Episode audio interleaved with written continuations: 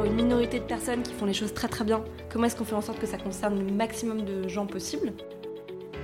Alors c'est sûr qu'on a de plus en plus de contraintes, mais on en casse de plus en plus aussi, je pense. Parfois, t'as tellement d'exigences et t'es tellement habitué à faire toi-même au début que commencer à déléguer et voir que c'est pas exactement comme tu aurais voulu, ça rend fou.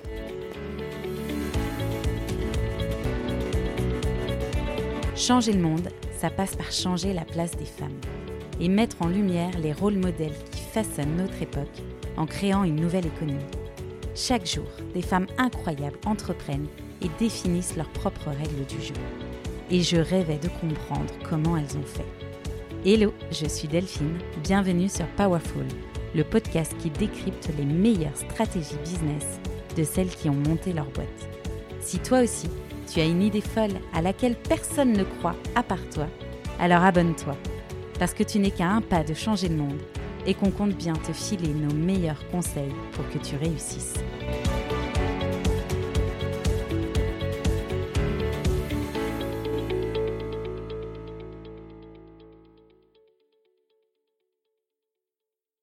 Elle est funky, elle est veggie. Vous l'aurez deviné, aujourd'hui j'accueille sur le podcast Camille Azoulay, la fondatrice de Funky Veggie.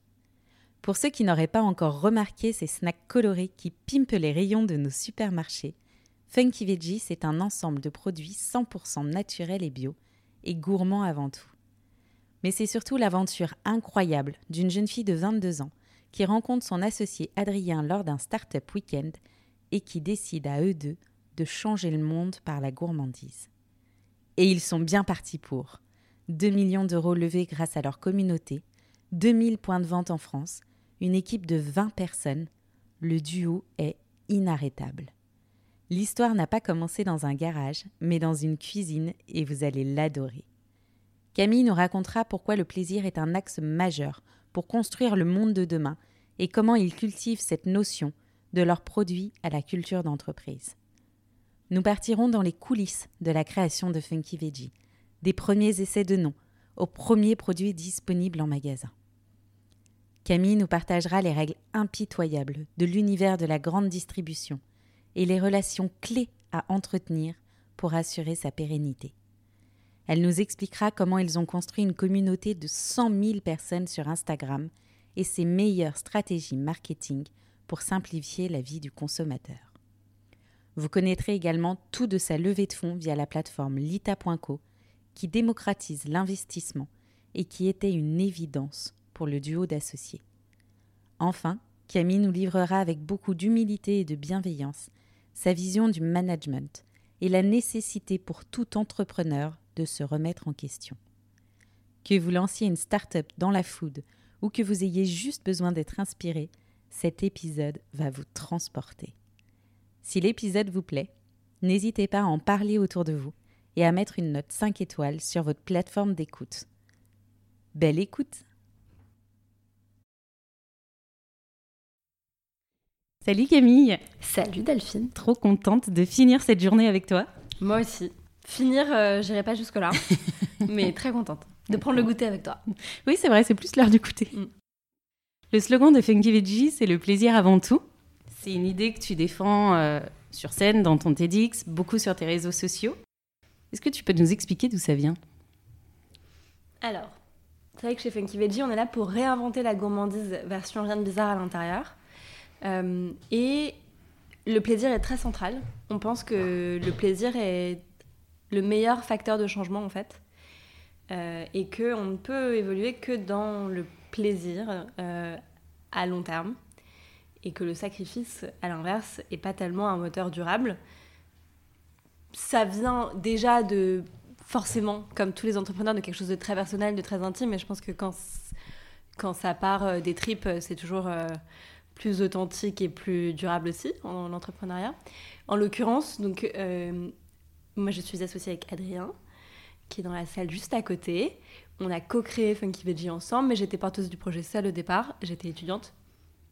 Et euh, j'ai eu tout un cheminement autour de l'alimentation qui euh, a été euh, plutôt sinueux, comme beaucoup. Et c'est vrai que quand j'ai eu la prise de conscience de, du besoin de changement de nos modes de consommation d'alimentation, je l'ai vraiment pris en pleine face. Et, mon premier réflexe, il a été au contraire d'être plutôt dans le sacrifice, dans la table rase de ok, on, efface tout et on recommence. Et euh, c'est vraiment le thème du TEDx, hein, cette transition-là euh, que j'ai faite, de se dire bon, bah en fait, finalement, je réalisais que c'était euh, une impasse, que ça marchait pas. Que ça marchait pas pour moi et pour les autres, et que finalement, ce côté un peu coup de bâton, il n'était pas durable. Donc j'ai passé deux ans en Chine, et quand je suis rentrée en France, euh, pour euh, finir mes études. J'étais en faire mon master. Euh, j'avais été deux ans végane, j'avais eu quand même du coup tout un cheminement où j'avais réalisé que peut-être que le sacrifice c'était pas la meilleure porte d'entrée. Et en plus, je suis arrivée en France où, pour le coup, le mot vegan il est hyper connoté. Et en 2015, tu disais vegan, et tu le dis encore aujourd'hui hein, d'ailleurs, limite les gens sont encore plus viandards en France si tu dis vegan. Donc ça m'a encore plus fait réaliser que il fallait trouver un autre prisme. Et euh, du coup, j'ai commencé à réfléchir à l'embryon de Funky Veggie en me disant bon bah comment est-ce qu'on peut accompagner les gens vers une alimentation plus responsable au global, c'est-à-dire plutôt qu'avoir une minorité de personnes qui font les choses très très bien, comment est-ce qu'on fait en sorte que ça concerne le maximum de gens possible? Et, euh, et la réponse, elle était double. Elle était d'une part par en fait il faut le faire dans le plaisir et avec euh, indulgence et la porte d'entrée de la gourmandise finalement euh, est peut-être la meilleure sans bousculer les habitudes des gens, c'est-à-dire en s'intégrant à des habitudes existantes plutôt qu'en leur imposant une injonction de plus au quotidien, on en a suffisamment. Et puis, euh, cette idée de démocratisation, parce qu'on pense vraiment qu'il faut une, il vaut mieux une majorité de personnes parfaitement imparfaites, mais qui font leur mieux et qui peut-être évoluent 1%, 0,1% de leur quotidien, versus une minorité qui fait les choses très très bien, mais qui reste segmentante et euh, dans une niche. Donc, euh, tout ça pour dire que tout ce cheminement a fait que on est convaincu que la gourmandise peut changer le monde et que on n'est pas là pour convertir les gens à quoi que ce soit. On est plus là pour intégrer à leurs habitudes quelque chose de plus responsable, des produits qui sont meilleurs pour eux et pour la planète. En gros, on garde la gourmandise et on enlève tout le reste. J'adore cette vision. C'est d'ailleurs euh, une réflexion sur laquelle vous avez pas mal itéré. Moi, j'aime beaucoup les débuts, donc je suis allée remonter très, très loin dans ton compte Instagram. Et encore, il y a pas mal de posts qui m'étaient supprimés. Hein. C'est vrai ouais. J'ai vu parler de matcha, vegan mm. my day, euh, les paniers. On a changé trois fois de nom. Les paniers Les paniers, oui, c'est vrai. Ouais. YEH quand même. Mm. Mais qui va, qui va dans l'esprit de Fake Veggie complètement. Euh, je trouve ça intéressant de revenir là-dessus parce que les gens sont, enfin en tout cas les entrepreneurs sont toujours très stressés au départ sur le choix du nom, le choix du logo, le, le parfait nom tout de suite. Vous, vous avez changé le vôtre trois fois en six mois, mais vous avez gardé la même vision qui était de consommer mieux pour soi et pour la planète. Tu nous racontes l'avant Funky Veggie? Ouais, alors il faut se mettre dans le contexte où euh, moi je suis étudiante, je fais mes journées euh, au, à l'école et euh, je rentre le soir et, et, en fait la deuxième journée commence. Donc j'ai rencontré mon associé Adrien dans un contexte où en gros j'avais l'idée, honnêtement je n'étais pas persuadée que j'allais aller au bout, hein. c'était plus un hobby au départ pour moi. Et on s'est rencontrés un peu par hasard. Adrien, il avait une autre vie avant euh, et euh, il faisait de la finance en gros. Et euh, il approchait de la trentaine, il avait envie de faire quelque chose qui avait du sens. Donc au départ, il m'a aidé sur toute la partie plutôt business plan parce que c'était c'était pas mon phare. Et, et, donc il a quitté son job pour qu'on crée ensemble Funky Veggie, mais les, les, premiers mois, si tu veux, on se retrouvait moi après ma journée et, et, et, tout ça se faisait un peu sur un coin de table. Je précise que Adrien et mon coup de cœur professionnel, mais que nous ne sommes pas en couple, euh, pas l'un avec l'autre en tout cas. Et euh, c'est une question qu'on te pose souvent. Ouais, c'est une question qui revient très souvent, donc je préfère euh, désamorcer. C'est bien, bien. je suis happily married, voilà.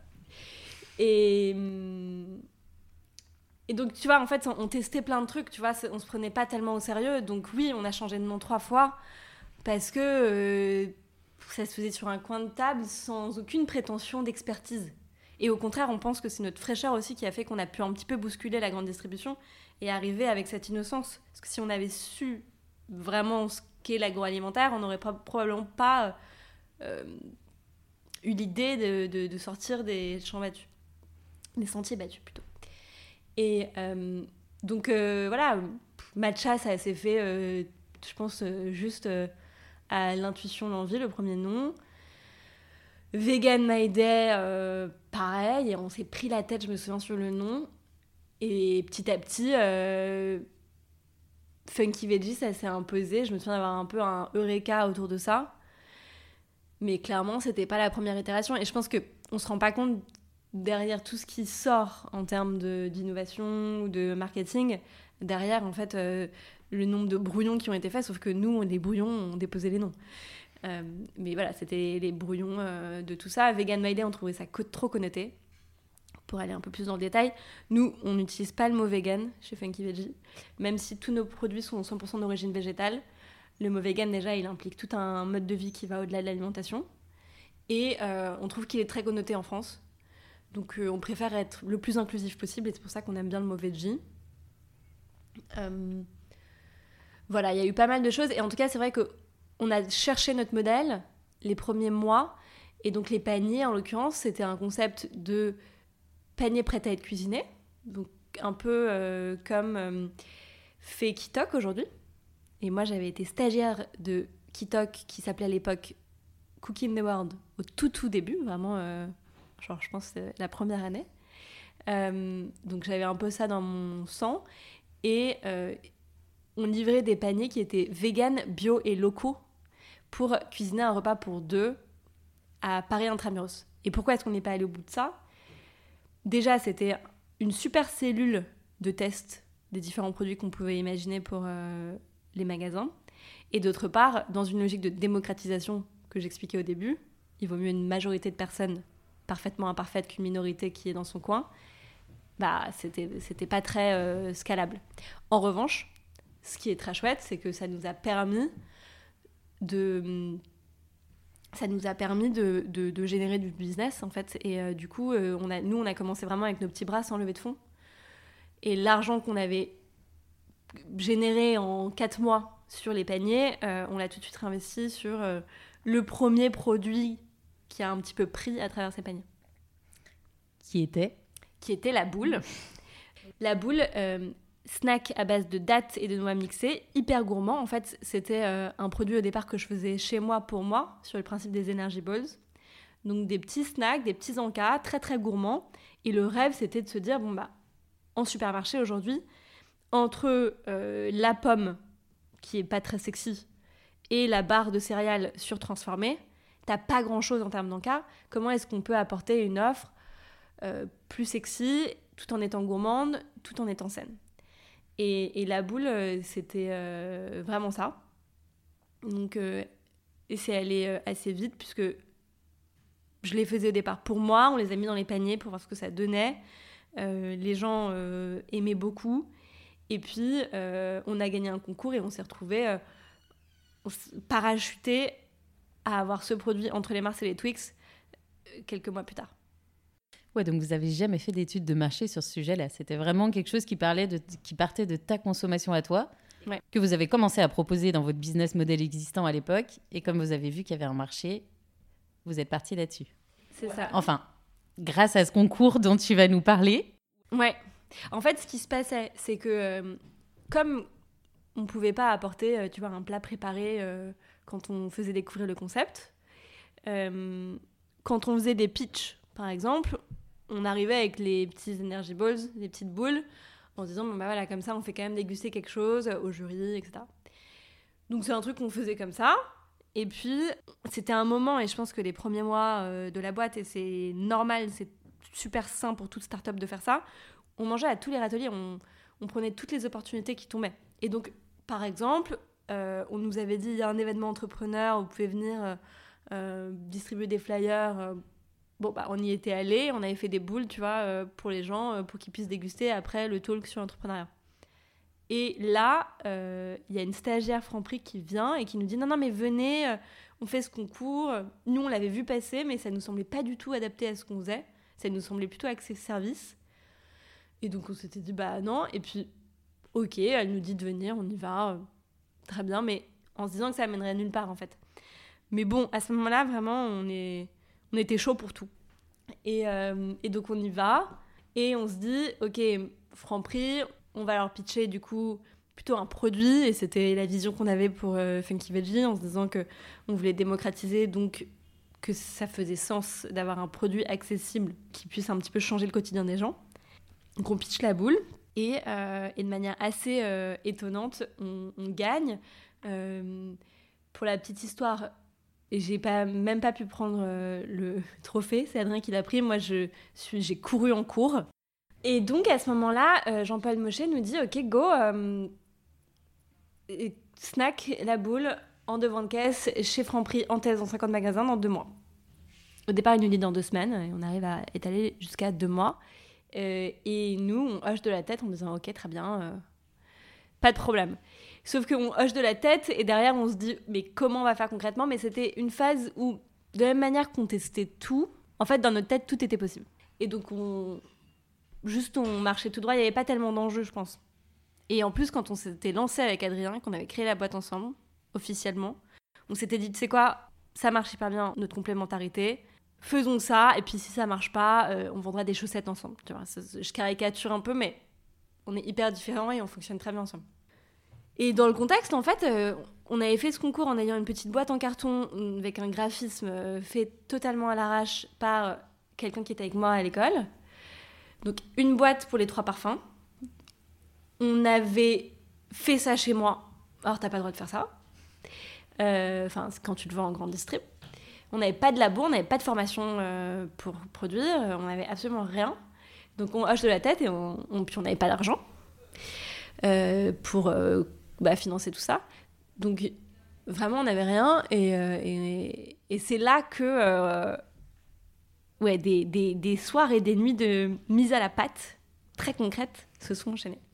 Et du coup, ça a été quoi votre première réaction quand vous l'avez appris sur le moment? Je pense qu'il y avait beaucoup, beaucoup d'insouciance. Et honnêtement, euh, on était trop contents.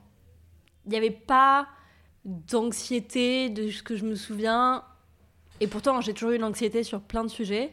Mais je, je, pense qu'à ce moment-là, on était juste euh, comme des gosses en imaginant qu'on allait avoir des produits euh, en caisse, euh, en magasin d'ici quelques semaines. C'était vraiment hyper excitant pour nous. Et, et aujourd'hui, je pense que ce qui fait la force de Funky Veggie, c'est notamment la marque et ce côté un peu décalé, le pas de côté qu'on peut avoir.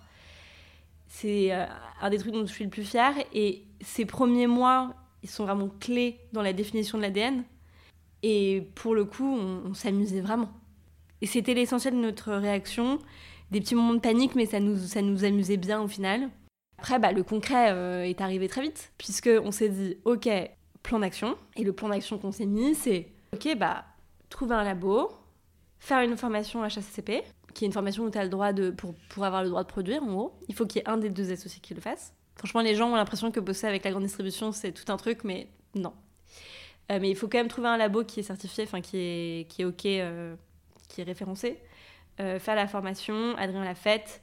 Puis on s'est dit, OK, cool si on arrive à produire et à être en mag. Mais concrètement, si personne ne va acheter nos produits une fois qu'on a le test dans 50 magasins, c'est la fin. Donc notre réaction, c'était plus de se dire, on pensait à cette étape-là, à l'étape d'après, de bon, bah c'est super, on a une opportunité, mais il faut pas qu'on la grille. Donc, comment est-ce qu'on va le plus loin possible? Et donc, réflexe, campagne crowdfunding, c'était le début. On commençait à entendre parler de ça. Aujourd'hui, euh, c'est hyper banal de faire une campagne de crowdfunding et il y a des montants qui montent hyper haut. À l'époque, euh, pas tellement. Et donc, on a fait une campagne qui était assez euh, délurée, qui s'appelle Par amour des boules, qui a fait un carton. Et l'enjeu, c'était de faire en sorte qu'il y ait le maximum de contributeurs, plus pour s'assurer que ces gens aillent en magasin au moment du lancement, que finalement pour l'argent il fallait que ces gens ce soient en fait des consommateurs potentiels. Donc on s'est fait un petit, euh, un petit marathon de euh, deux semaines, trois semaines en décembre où euh, tournage de la vidéo, Kiss Kiss Bank Bank. On est allé chez Kiss Kiss Bank Bank d'instinct parce qu'on avait vu le film Demain, le documentaire Demain qui nous avait tous les deux énormément marqué avec Adrien. formation et on a trouvé un labo.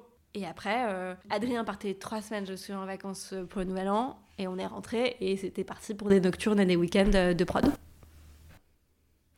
C'est hyper intéressant ce que tu racontes parce que c'est souvent quelque chose qui nous manque au tout début quand on est dans l'entrepreneuriat et qu'on est dans l'opérationnel. On pense pas à l'étape d'après. Et vous, tout de suite, vous vous êtes dit Ah, génial, on a gagné un concours, mais si personne n'achète, euh, ça servira à rien. Mais c'est parce que, pour le coup, euh, chez Funky Veggie, on a un truc que, maintenant on assume totalement et qui est assez contradictoire. C'est qu'on a deux polarités qui vont ensemble. On est d'un côté euh, funky, décalé, mais de l'autre côté, on est très très bons élèves. Et on est très très carré et hyper exigeant. Donc cette, ces deux trucs ensemble, ça, ça, fait, ça fait Funky Veggie. Oui, c'est ce qui fait le succès euh, en partie de la boîte aujourd'hui, à mon avis. Merci pour le mot succès qui est toujours euh, relatif en tant qu'entrepreneur. Moi, je te le disais juste avant qu'on commence le podcast, il est beaucoup attendu. Pour l'anecdote, quand j'ai commencé à dire que je recherchais des fondatrices euh, en l'espace d'une demi-journée, j'avais déjà 3-4 personnes qui m'avaient dit Camille Azoulay, Camille Azoulay.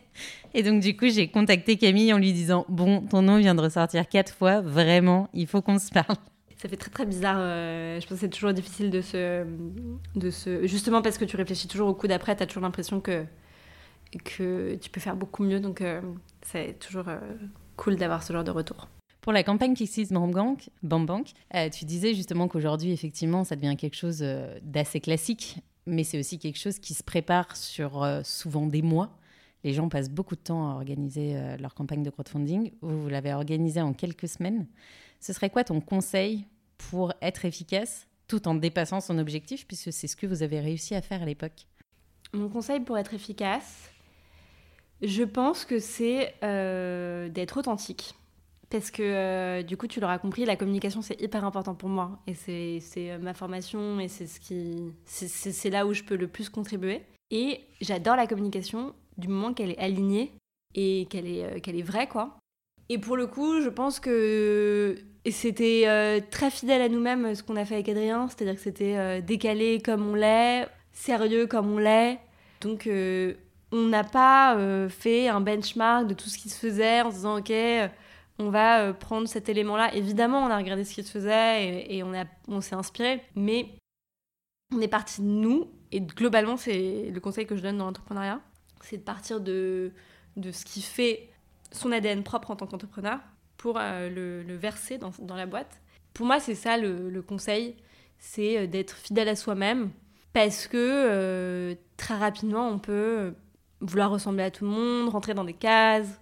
Et puis, si on veut parler à tout le monde, en fait, on parle à personne. Tu penses que le fait d'avoir une deadline très très short, ça a pu aider aussi sur le fait de ne pas passer des heures à faire des études de marché et à regarder ce qui se fait? Ouais, après, ça, c'est euh, aussi euh, mon tempérament. Euh, moi, j'ai toujours, à l'école, détesté relire mes copies. J'étais une très bonne élève, mais une fois que j'ai fait mon jet, ça y est, quoi, c'est fait, on revient pas en arrière.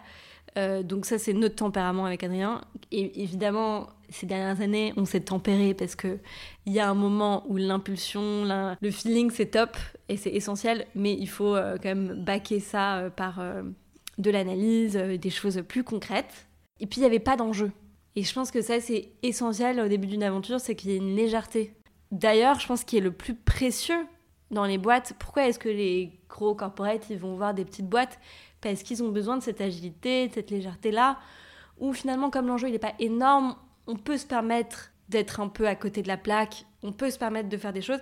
Là où, et je le sens à notre échelle, et pourtant, tu vois, on n'est clairement pas Danone, euh, qu'au fur et à mesure, c'est dur de garder cette légèreté parce que c'est tellement lié à, euh, au fait que bah voilà, tu, tu, le fais euh, pour toi, comme un hobby euh, au départ, et t'as pas tellement d'enjeux derrière. Plus t'as d'enjeux, plus c'est difficile de trouver cette légèreté. Oui, et puis plus c'est difficile aussi de pivoter, parce que bah, t'as pas le même nombre de personnes qui suivent et qui sont impliquées dans la marque, que ce soit au niveau de tes équipes ou au niveau de tes consommateurs, en fait. Par exemple, un changement de nom aujourd'hui, ça aurait beaucoup plus d'enjeux qu'à l'époque. Mais après, il y a des, je trouve qu'il y a des exemples super réussis hein, autour de nous euh, de changements de nom euh, qui sont pas faits euh, la première année, en gros. En fait, je pense que le Moret, il est en interne. Je pense que c'est vachement plus dur en interne que, que Alexa. Parce que on est tous, voilà, un peu, on est tous un peu réticents au changement. Et d'ailleurs, on a changé, nous, juste d'identité visuelle il y a deux ans. Et c'était super intéressant parce qu'en fait, on voyait que les gens qui nous suivaient depuis le tout tout début, euh, bah, ils préféraient l'ancienne version. au départ. Parce qu'il y a un peu ce truc euh, euh, instinctif humain de vouloir avoir ses petites habitudes, son cadre. Il faut pas trop bousculer d'un coup, ce qui est normal, ce qui est humain. Et en fait, on a fait le même sondage euh, auprès de personnes qui nous connaissent. Et on a fait un sondage bah voilà, auprès d'un public neutre. Et en fait, c'était radicalement différent. Le public neutre votait massivement pour la nouvelle identité et a été beaucoup plus grand public donc on y allait. Là où nos followers du premier jour, bah, ils voulaient l'ancienne identité. Donc il y a un peu ce truc de... Et en interne, bah forcément, tu es attaché à une certaine version de la boîte, tu as peur que tout bouscule. Euh, là, je fais changer des, petits mots dans la manière dont on donne la mission et tout, qu'on communique la semaine prochaine au séminaire. Bah voilà, ça fait tiquer. Ça fait clairement tiquer, on a tous euh, notre petit euh, confort. Si on rembobine il s'est passé quoi à la fin de cette campagne euh, de crowdfunding? Alors déjà, on a continué à mettre les mains à la pâte au-delà de juste euh, faire la production des produits. Et, vraiment, on, s'est donné juste toute la ligne, puisque avec Adrien, on, avait un petit caddie euh, où on livrait les francs prix un à un. En fait, on avait refusé de passer en centrale parce qu'on voulait comprendre comment ça marchait la grande distrib et les magasins comme Franprix. Donc on se baladait, on avait le petit métro, notre caddie, et euh, on se baladait de Franprix en Franprix pour, euh, pour euh, bah voilà, semer la bonne parole et vendre nos produits. Et on faisait énormément d'animations en magasin pour faire déguster. et voilà, on essayait de, convaincre des, des passants. donc ça, on l'a beaucoup fait. Et à la fin, bah, les ventes étaient au rendez-vous. Donc Franprix nous a dit go. Ok, bah maintenant on passe de 50 magasins à plus de magasins, sauf que nous, on produisait toujours nous-mêmes dans un labo. Et puis, on avait l'impression d'avoir encore besoin euh, de, faire cette euh, sorte d'évangélisation en magasin. Donc, on a dit non, non, on passe pas en centrale. On reste sur une petite quantité de magasins. Déjà, on n'a pas la capacité de prod pour aller plus loin. Et puis, euh, on veut maîtriser un peu plus le terrain. Donc, on a fait ça pendant quelques mois. On a recruté une super stagiaire, Zoé, ingénieure agro, stage de fin d'études. Et on lui a dit, ok, c'est un produit qui est cru, qui s'est jamais fait en grande distrib, bah il faut le produire à grande échelle. Au bout de... Ça a pris beaucoup de temps. Au bout d'un an et demi, on a réussi à externaliser grâce à Zoé, qui a été le premier CDI de Funky Veggie, qui est toujours là. Et voilà, ensuite, euh, on est passé en centrale chez Franprix. Les autres enseignes étaient un petit peu dans l'attentisme, c'est-à-dire que je pense qu'au début, il y avait un peu ce truc de euh, combien de temps est-ce qu'ils vont durer? Et puis, euh, les ventes étaient bonnes et on était toujours là. Donc, un peu plus tard, d'autres enseignes ont commencé à tomber quelques carrefours en direct, etc. Petit à petit, on s'est dit comment est-ce qu'on peut rendre le produit encore plus gourmand? Donc on a créé une petite sœur à, notre premier produit qui était fourré, donc cœur de boule. On trouvait ça super bon. On a beaucoup hésité à le lancer parce qu'on se disait gustativement il est meilleur que notre premier produit, donc est-ce qu'il va pas cannibaliser? Et puis on a pris la décision de le lancer parce qu'on s'est dit mieux vaut proposer la meilleure expérience possible au client et au pire ça cannibalise et voilà c'est pas c'est pas la fin du monde. On veut proposer le meilleur et, au final les ventes en seront meilleures. Et ensuite euh, notre mission étant d'aller vraiment le plus loin possible dans la funkification du quotidien des gens on a voulu aller plus loin que le devant de caisse et on est allé sur le fond de rayon avec nos premiers produits l'apéro boule en salé petit snack à base de pois chiches soufflés très très gourmand et puis euh, la gamme s'est élargie jusqu'au petit déjeuner qui est aujourd'hui notre gamme phare avec euh, la pâte à tartiner ouf qui est notre best-seller, donc première pâte à tartiner sans huile de palme ni huile du tout, bio, fabriquée en France, etc., comme tous nos produits. Les céréales, donc les fourrés notamment, tu vois, on en a dans nos salles de réunion parce que l'équipe en snack toute la journée. Donc les fourrés, le granola, et euh, c'est vraiment notre gamme euh, clé aujourd'hui et sur, laquelle on travaille en termes d'extension produit. En gros, aujourd'hui, on est à peu près dans 2000 magasins de Intermarché à Monoprix. on a une quinzaine de produits essentiellement sur le petit déjeuner. Et on est 100 000 sur Instagram euh, et on s'amuse bien avec notre communauté. Le premier produit, la boule, vous le vendiez combien à l'époque? Parce que partir sur un produit individuel, même en, devant de caisse, euh, pour se lancer dans la grande distrib, c'est quand même un peu un challenge. Au moment du concours, donc euh, délibération, et on fait un, je crois, genre 10 minutes de réu dans une salle fermée avec les équipes Franprix. Et ils disent, ok, bon bah, moi je vous propose, on le vend X et on l'achète X et voilà. Et nous, euh, bon, bah, ok, très... Enfin, tu vois, on était des bébés. On a eu de la chance parce qu'ils nous ont pas euh, complètement euh, arnaqués. et je pense que Jean-Paul Mochet, qui était à l'initiative de ce concours, et c'est quelqu'un que je respecte beaucoup, qui avait une vraie vision pour la grande distribution. Donc, c'était hyper bienveillant. Mais du coup, prix fixé à 1,50€ de manière totalement arbitraire. On savait pas du tout ce que c'était une marge normale, un grand distrib, enfin vraiment pifomètre. Pifomètre, mais qui a fonctionné. Après, en même temps, euh, l'avantage dans ce cas-là, c'est que les équipes du coup de la grande distrib connaissent quand même bien leurs consommateurs. Elles connaissent bien les prix des autres marques concurrentes et donc elles vous ont proposé un prix où elles savaient que ça allait se vendre sur un format individuel. Oui, euh, et puis euh, ils se sont pas dit je vais me faire une marge de l'espace sur eux. Tu vois, et ce qui est aujourd'hui, quand tu discutes avec un acheteur, bon, bah, l'acheteur, son métier, c'est ça. Enfin, c'est en tout cas de, faire en sorte que la tienne de marge, soit la plus faible possible et la sienne la plus haute. Ce qui est normal, c'est comme ça qu'ils sont bah, éduqués, entraînés toute la journée. Là, euh, tu avais euh, les équipes innovation qui n'étaient pas dans ce rapport de force-là. Vous êtes dans des grosses négos maintenant? Alors, on n'est pas. Euh, je pense que plus la boîte est grosse, plus les négos sont durs. Mais là, en plus dans ce contexte d'inflation où nous, on, a priorisé le fait de ne pas augmenter nos prix de vente pour le consommateur, oui, ça fait très mal. Clairement, ça fait mal. Donc, au début, tu avais euh, tes deux produits qui cohabitaient. La petite boule que vous avez lancée en format individuel et ensuite le nouveau format cœur de boule qui était sous un format sachet avec plusieurs petites boules à l'intérieur.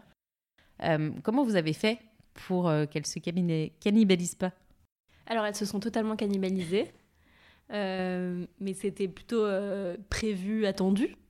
après, c'était des prix de vente différents puisque cœur de boule 2,90 euh, la boule 1,50. C'est intéressant de voir. Tu vois, on pensait que au-delà du seuil de 2 euros, euh, surtout quand tu es entre des Mars et des Twix, tu vois, qui sont, qui sont pas très chers, ça allait être un seuil bloquant et en fait non. Donc ça a conforté notre intuition sur cœur de boule. Et puis euh, c'est la vie, c'est quelque chose qui, est hyper classique en grande distribution. Les grandes marques, elles lancent énormément d'innovations.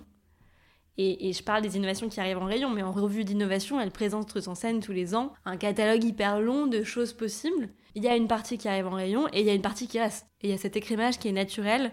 Quand tu penses à des marques comme Michel Augustin, ils ont lancé une quantité d'inno complètement folle et peu sont restés. Et c'est très bien.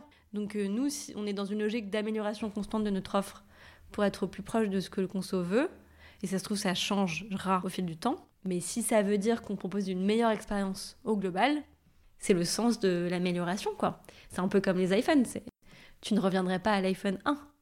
C'est tout à fait vrai. Tu nous disais tout à l'heure que vous avez développé toute une gamme. Effectivement, vous êtes du petit-déj jusqu'à l'apéro aujourd'hui.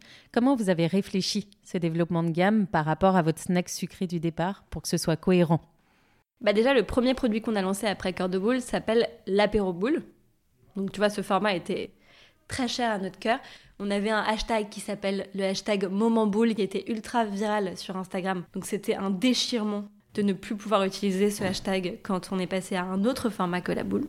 Donc déjà il y avait ce, cette contrainte de boule qui était essentielle dans notre tête et ça s'est fait comme quasi toutes les décisions au début de Funky Veggie euh, à l'intuition. On y allait comme ça et puis euh, on a vu ce qui se passait. Et tu vois sur, sur l'apéro boule qui est toujours là, on a eu trois rebrandings. Parce que euh, au départ on était trop petit pour faire le produit en France donc on est allé en Allemagne. En grandissant on a réussi à rapatrier en France. Toute notre gamme aujourd'hui elle est fabriquée en France et ça reste euh, quelque chose qui sera là pour tous nos produits. On s'est rendu compte que le marketing ça allait pas une première fois.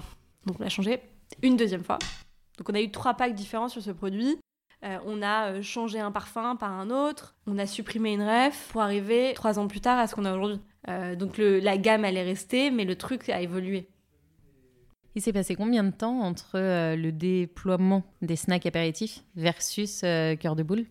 On a lancé Cœur de Boule 2018 et on a lancé l'apéro 2019. En fait, on a eu une année vraiment euh, d'euphorie d'innovation. 2019, on a fait l'apéro boule, deux éditions limitées de la boule, donc la Space Boule au chanvre et la bouline en collaboration avec l'influenceuse Colline. Et ouf, Premier produit qui n'était pas une boule, puisque c'est notre pâte à tartiner, et qui a un nom quand même euh, qui sort un peu du cadre.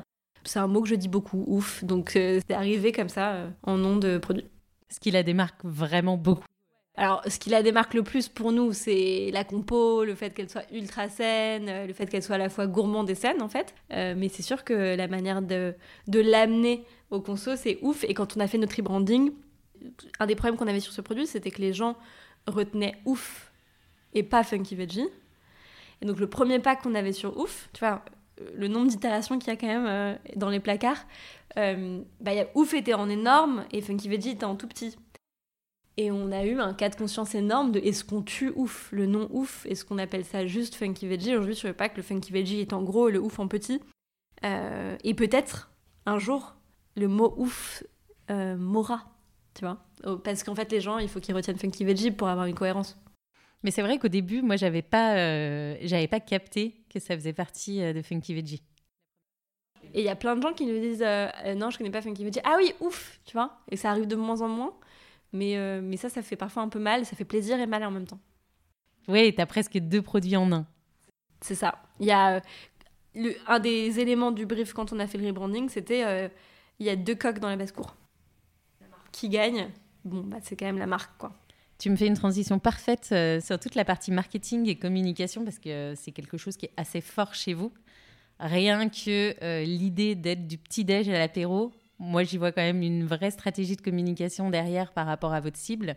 T'aurais pu être du petit-déj au dîner si tu prends sur une journée classique. Et l'apéro, pour moi, ça signifie quand même une clientèle qui est plutôt jeune, assez citadine, qui va prendre l'apéro avec ses copains et où tu t'adresses pas forcément à la famille lambda qui, le soir, est avec ses enfants en train d'essayer de les faire dîner, de, prendre le bain, de tout caler et ensuite de dîner euh, tranquillement. Même si, typiquement, je suis maman et je consomme Funky Veggie, mais je l'ai découvert euh, il y a quelques années avant que je le sois. Est-ce qu'il y a quand même une vision euh, derrière ce slogan du petit-déj à l'apéro ou pas du tout? Alors je pense que comme tout, ça naît aussi d'une contrainte. Je pense qu'un des rêves de Funky Veggie, et tu vois qui était présent dès le début avec les paniers prêts à être cuisinés, c'est de faire du salé et de faire du frais, proposer des vraies solutions repas pratiques, accessibles. Sauf que ça implique de faire du frais et la logistique du frais, euh, on n'est pas prêt. Là, euh, je pense qu'une bataille à la fois. Il y a des contraintes qui font qu'en grande distribution, gérer du sec, donc de l'épicerie, et du frais, euh, pas la même chose, c'est pas le même métier, c'est beaucoup plus compliqué. nous, on gère pas de A à Z notre logistique, on a des partenaires. C'est un chantier qu'on ouvrira un jour, mais qui n'est pas d'actualité. Donc, c'est né aussi d'une contrainte. Euh, et donc c'est bah, comment est-ce qu'on s'infiltre au maximum dans le quotidien, à quels besoins on répond? Dont nous on a envie, tu vois, parce qu'en fait on part toujours de nous-mêmes et de, de, nos besoins, de nos manques, de ce qu'on n'a pas trouvé en rayon. Et c'est vrai qu'à l'apéro aussi on trouvait qu'il manquait des choses. Donc euh, ça part surtout de ça. Et ensuite euh, ça, ça part de ce qu'on fait à la maison en termes de recettes, etc. Je trouve ça assez beau, euh, cette histoire, que ça naît d'une contrainte. Et tu le dis, finalement, tout naît toujours d'une contrainte. Plus la boîte grossit, plus c'est le cas ou pas? Hmm, C'est une bonne question. Est-ce que... Alors, c'est sûr qu'on a de plus en plus de contraintes, mais on en casse de plus en plus aussi, je pense. Est-ce qu'on a plus de contraintes? Bah, Je pense que le fait qu'il y ait plus de parties prenantes en interne, forcément, fait que tu as plus de contraintes. Mais tu as aussi plus de capacité d'action. Tu vois, des choses qui auraient été beaucoup plus laborieuses il y a quelques années, le sont moins et inversement. Des choses qui étaient immédiates avant sont plus laborieuses. Donc je pense pas qu'il y ait de règles. Je pense pas qu'il y ait de règles. Ce qui est sûr, c'est que là où avant il y avait que communication externe, là il y a maintenant aussi un enjeu de communication interne. Donc ça rajoute un peu des couches de, choses à faire. Honnêtement, j'ai pas d'avis. Je pense qu'il y a à la fois plus de contraintes et aussi plus de possibles. Et on est dans une logique en ce moment avec Adrien, où on, pousse énormément l'équipe à faire moins mais mieux, à faire beaucoup d'arbitrage. Donc ça fait qu'on casse pas mal de contraintes. Trop chouette. Je pense que ça peut en inspirer pas mal. Vos campagnes de communication, elles sont toujours très décalées, elles jouent sur l'humour, tu nous en parlais. Et en même temps, euh, vous touchez à des sujets très sérieux puisque c'est consommer mieux et moins d'ailleurs pour nous, pour la planète. Est-ce que c'était dans l'ADN dès le départ? Est-ce que c'est quelque chose qui vous a vraiment porté? Ou est-ce qu'à un moment donné, vous vous êtes aussi fait accompagner pour mettre ça euh, en valeur sur vos réseaux, dans vos packaging, pour justement avoir un impact et vous différencier dans le secteur de la grande distrib?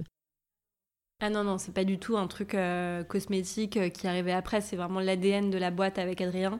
On a créé Funky Veggie pour allier business et éthique, c'était vraiment euh, le projet depuis le jour 1, faire quelque chose qui a du sens, montrer que pour faire évoluer les choses, c'est pas soit on est une ONG, soit on est une méchante entreprise capitaliste, qu'il y a des modèles qui peuvent être à la fois viables et durables, Et ça, c'est une conviction très forte qu'on avait depuis le début. J'en parlais un moment, le documentaire Demain, ça a été un vrai déclencheur pour Adrien et moi. De voir ces gens qui bougeaient à leur niveau. On prétend pas changer le monde.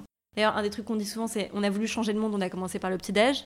Prétend pas changer le monde, en revanche, c'est notre manière à nous de contribuer, d'apporter ce qu'on sait faire de mieux. Donc c'est ultra authentique et en fait, on fait beaucoup plus qu'on dit. C'est-à-dire que moi, je, freine vachement euh, le fait de, trop raconter sur la RSE, qui est quand même un... Rien que le mot, il, est chiant, tu vois.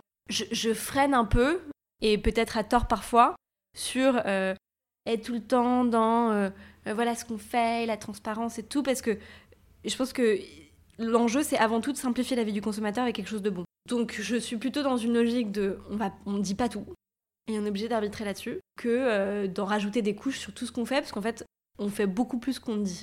Si tu veux je peux te faire une liste mais c'est très très long. tu vois par exemple on est PME donc c'est un label d'entreprise responsable dans l'agroalimentaire.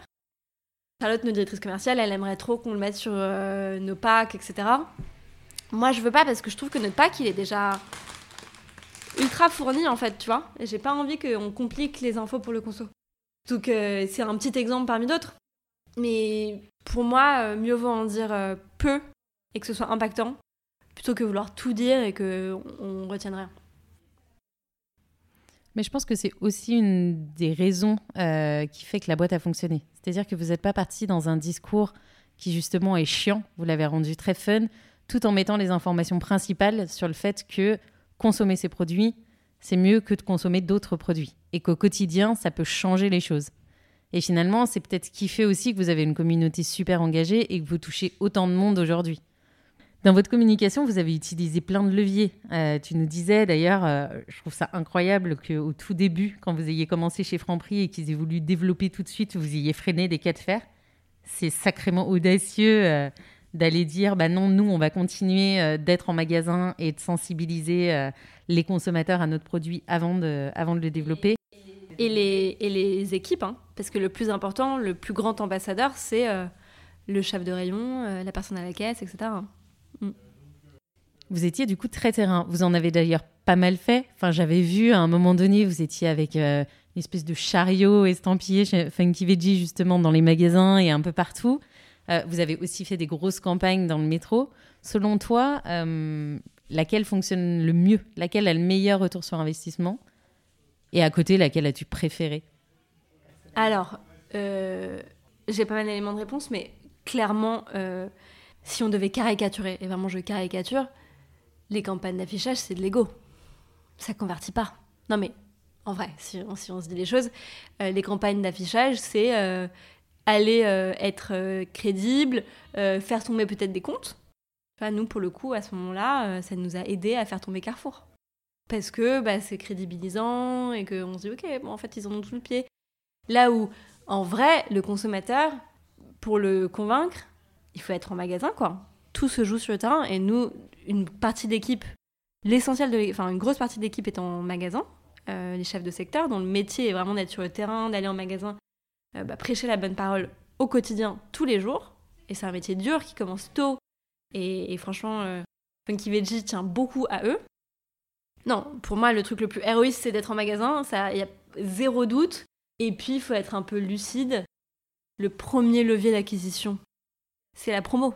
La première ligne du budget marketing, c'est la promo. Donc ça peut être un petit kiff d'être dans l'affichage euh, métro, mais c'est pas du tout le truc le plus héroïste. Non, non, je pense qu'il y a un petit disclaimer à faire sur le fait que il y a une petite dose de, kiff à faire de l'affichage, mais si tu veux être héroïste, euh, bon de réduction, promo, bon levier, bien tradit, et qui ont fait leurs preuves, et les gens, ils achètent en promo. C'est assez vrai, surtout dans le secteur de la grande distrib. Et puis je pense qu'il y a toujours un écart, et quelque chose qui est assez flagrant, entre ce que les gens disent, et c'est humain, et ce que les gens font tout le monde dit qu'il veut manger plus sain, qu'il veut être plus responsable et tout. Et tu vois, c'était un super apprentissage au début d'être à ce point sur le terrain parce que tu vois les caisses. En plus, on était en devant de caisse. La personne qui juste avant te dit non, mais je mange pas de sucre, euh, tu regardes son caddie. Euh, bon, bah voilà. Est-ce que on vous le dit dès le départ qu'il va falloir jouer le jeu de la promo à partir du moment où vous voulez être dans la grande distrib? Non, tu t'en rends pas compte. Et puis la proxy, c'est un peu particulier. Donc les enseignes de proximité comme Franprix, c'est des enseignes qui sont à part. Donc on a appris sur un modèle qui est très différent de euh, Intermarché, par exemple, avec qui on travaille aujourd'hui. Non, tu l'apprends petit à petit avec les acheteurs. En fait, le truc, c'est que le levier promo, il est double. D'une part, c'est une source d'acquisition pour le consommateur, surtout sur des produits qui sont innovants comme les nôtres. Ils sont plus prêts à tester quelque chose, tu vois, et à pas euh, y mettre toute leur tirelire, ce qui est normal à travers la promo. Et d'autre part, c'est un vrai levier pour les enseignes. C'est-à-dire que quand tu es en promo, souvent ça pousse ta détention magasin. Et donc là où, hors promo, tu serais dans, je dis n'importe quoi, 100 magasins, avec promo, tu es parfois assuré d'avoir un flux poussé, donc que tes produits sont imposés à genre le double de magasins. Donc, euh, bah, pour une marque comme nous, qui n'a pas de gens sur le terrain partout en France, euh, c'est un levier clé. D'ailleurs, c'est pour ça que euh, vos produits ne sont pas forcément tous les mêmes selon les magasins. Moi, typiquement, il y a des produits Funky Veggie que je ne retrouve pas dans le Monop à côté de chez moi, alors que je le retrouve dans d'autres. Pas forcément dans d'autres Monop, mais euh, dans d'autres enseignes. Oui, alors chaque enseigne est maîtresse de son assortiment. Donc il y a des, il y a des avant-premières aussi parfois. Euh, mais c'est vrai qu'il y a des enseignes qui préfèrent un type de produit versus un autre. Donc c'est eux qui font la loi. Et dans les magasins, ça peut varier en fonction de la taille du magasin ou? Ouais, en fait, dans chaque enseigne, euh, souvent, tu as euh, des catégories de magasins en fonction de, du consommateur type, de sa CSP, de sa catégorie socio-professionnelle, euh, de l'emplacement, tu vois. Il n'y a rien à voir entre un Leclerc Bois d'Arcy versus un un Leclerc, euh, tu vois, euh, quelques kilomètres plus loin. sur le même type, je suis désolée, c'est un peu technique comme expression, mais enfin comme manière de dire les choses, mais sur le même type d'enseigne, sur la même enseigne, euh, à deux emplacements différents, ça n'a rien à voir. Un franc prix qui est, tu vois, entre deux francs prix, il y en a un place de la République pour ceux qui habitent à Paris qui est vraiment un des résistants de la première heure. Ils veulent pas changer leur logo et tout, alors que tout le monde a changé. Bah, c'est un franc prix qui est un tout petit peu vieillissant, mais qui fonctionne bien. C'est pas du tout la même catégorie de clientèle que à 500 mètres, puisqu'il y a un franc prix tous les 500 mètres à Paris. Euh, le franc prix rénové un peu plus bobo, radicalement différent. Donc c'est vrai que parfois l'assortiment peut changer, euh, les produits mis en avant peuvent changer d'un magasin à l'autre. On s'adapte vraiment à l'emplacement et à la typologie du magasin. Et chaque enseigne, au sein de son parc interne, va avoir des catégories et donc va te dire en fonction de la manière dont tu crois en ton produit, bon bah là on va le mettre sur euh, tout le parc, ce qui n'arrive jamais dans notre cas en général au début, ou euh, bah voilà on va le tester sur ce, cette catégorie du parc et puis après peut-être qu'on va l'étendre sur quelques autres catégories. Être une marque engagée dans le secteur de la grande distribution, c'est quand même un sacré parti pris. Quel a été votre moteur au départ? Plutôt que d'être dans des toutes petites structures, vous êtes aussi distribué en ligne et vous êtes distribué dans des petites structures, mais c'était vraiment un focus qui, je pense, a été poussé, mais tu vas mieux me l'expliquer, euh, par Franprix, mais qui a été une vraie volonté derrière euh, de démocratiser partout. Parce qu'il y avait cette logique de démocratisation. Parce qu'il y avait cette conviction, et je répète ce que je dis tout le temps, mais de mieux vaut une majorité de personnes parfaitement imparfaites, mais qui changent un tout petit peu et qui du coup font un effet boule de neige, plutôt qu'une minorité de personnes dans leur coin qui font les choses parfaitement. Et c'est vraiment ce qu'on défend et ce qu'on croit très profondément. Donc cette, démocratisation, euh, en fait, t'habites dans le Marais à Paris, il y a aucun problème, tu mangeras bien, tu vois. Tu peux très bien trouver des produits euh, hyper sains et gourmands. T'habites euh, en province et t'as que un intermarché, ça devient un tout petit peu plus délicat. Donc cette logique de démocratisation, elle est depuis le début et c'est quelque chose qui nous meut vraiment et c'est pour ça que euh, cet univers impitoyable de la grande distribution, qui est hyper archaïque à plein d'aspects, euh, c'est notre univers et on en est fiers. Ah, je trouve ça hyper beau. Tu parles du fait que, euh, que c'est un univers impitoyable. Fatih Atari, la fondatrice de Papenpi, en parlait il y a deux jours, je crois, sur, sur LinkedIn, où elle expliquait justement, notamment au niveau des commandes d'achat, et des réglementations en termes de livraison pour des toutes petites boîtes où parfois la commande d'achat n'est pas assez élevée par rapport aux frais de livraison engendrés pour livrer en temps et en heure euh, le magasin euh, et que euh, ça arrivait de ne pas être rentable sur une commande. Est-ce que vous, vous avez eu des difficultés comme ça chez Funky Veggie aussi au début? Alors encore une fois, comme on a tout fait avec nos petits bras, Première livraison Franprix où normalement tu es censé livrer, donc, enfin, première livraison centrale, tu es censé livrer avec euh, tu vois, des, des, camions spécifiques. C'était une Clio louée pour la journée par Adrien, tu vois. Donc nous, on était à l'arrache depuis jour 1 et il a négocié grave avec le, le, le mec de l'entrepôt. Adrien s'est fait pote avec tous les gens de tous les entrepôts, ce qui est clé comme relation. Très très important. Euh, et ça, je pense que c'est ultra. Vraiment, ne jamais négliger le fait que les gens les plus importants en grande distribution, c'est les gens en magasin. Et les gens qui sont sur le terrain, les équipes des enseignes. Les premiers à chouchouter, c'est eux.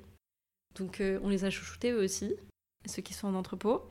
Et on a réussi. Euh, je pense que du coup, il y avait probablement une certaine tolérance, vu qu'Adrien était rigolo.